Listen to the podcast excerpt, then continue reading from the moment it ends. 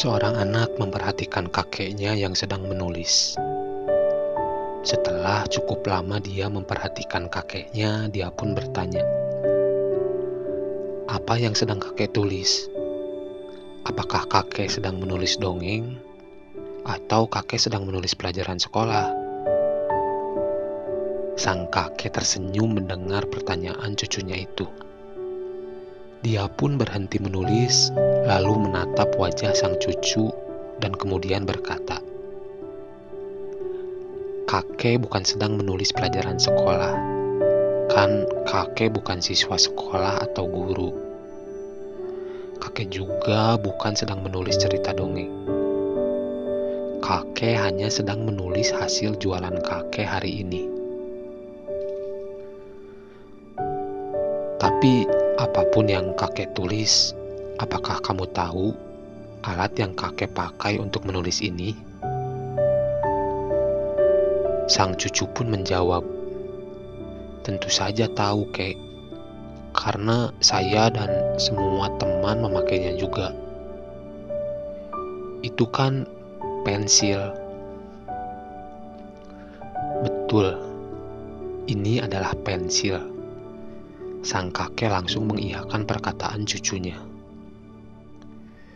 Kakek ingin kamu mengambil pelajaran dari pensil ini dan bisa menerapkan dalam kehidupanmu. Sang cucu terdiam sejenak sambil memperhatikan pensil yang dipegang kakeknya. Tak lama dia pun berkata lagi, "Tapi apa yang istimewa dengan pensil itu, kek? Itu kan hanya benda yang murah dan biasa saja.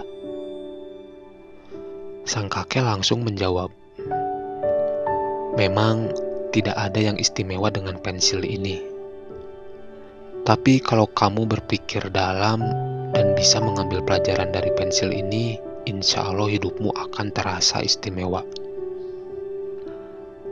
Mata sang cucu menoleh ke arah wajah kakeknya sambil mengerutkan dahi. Tanpa berkata-kata lagi, seolah menunggu kalimat-kalimat selanjutnya yang akan keluar dari mulut sang kakek. Melihat reaksi cucunya, sang kakek pun melanjutkan bicaranya. Pelajaran ke satu dari pensil ini adalah bahwa panjang pensil ini dapat diibaratkan panjang umurmu. Semakin lama dipakai, akan semakin habis. Setiap yang ditulis adalah bekas yang akan kamu tinggalkan. Kamu harus benar-benar memanfaatkan umurmu untuk hal-hal yang positif dan bermanfaat. Ada hukum sebab akibat atau sunatullah dalam kehidupan kita. Apa yang kita dapatkan adalah refleksi dari apa yang sudah kita kerjakan.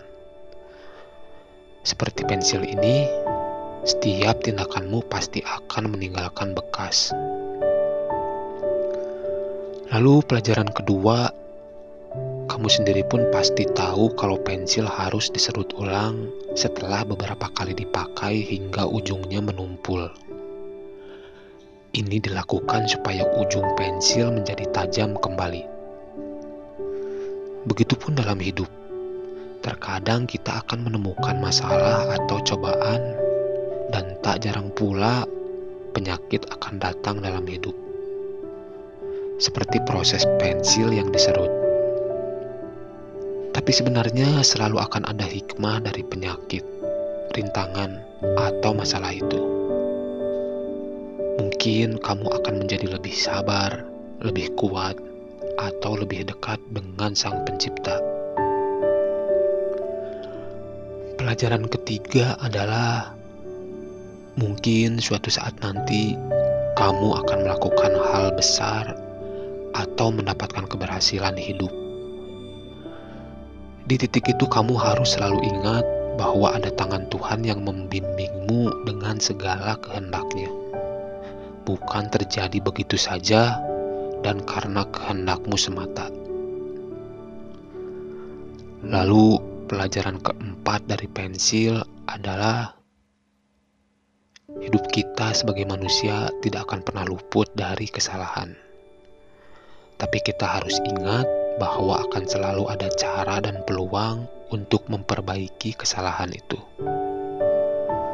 Mungkin kita akan mendapatkan pasangan hidup yang sekaligus menjadi pengingat diri kita, ataupun sebaliknya, kita bisa menjadi pengingat bagi pasangan kita seperti pensil yang selalu berbarengan dengan penghapus karet. Pelajaran kelima ini pun wajib kamu renungkan. Apa jadinya sebuah pensil tanpa grafit di dalamnya? Pasti tidak berguna dan tidak dapat digunakan. Begitupun dengan hidup kita. Kita harus selalu memperhatikan bagian dalam dari diri kita Jangan hanya menipu atau tertipu dengan bagian luar dari fisik kita atau fisik seseorang. Ada jiwa dan raga dalam tubuh. Selain mengolah raga, kita harus mengolah jiwa kita dengan melakukan ibadah dan kebaikan-kebaikan dalam hidup. Seperti sebuah pensil, sebagus apa pun bentuknya, bagi seorang pemakai sejati, tetap saja jenis bagian dalam pensil itu yang diperhitungkan.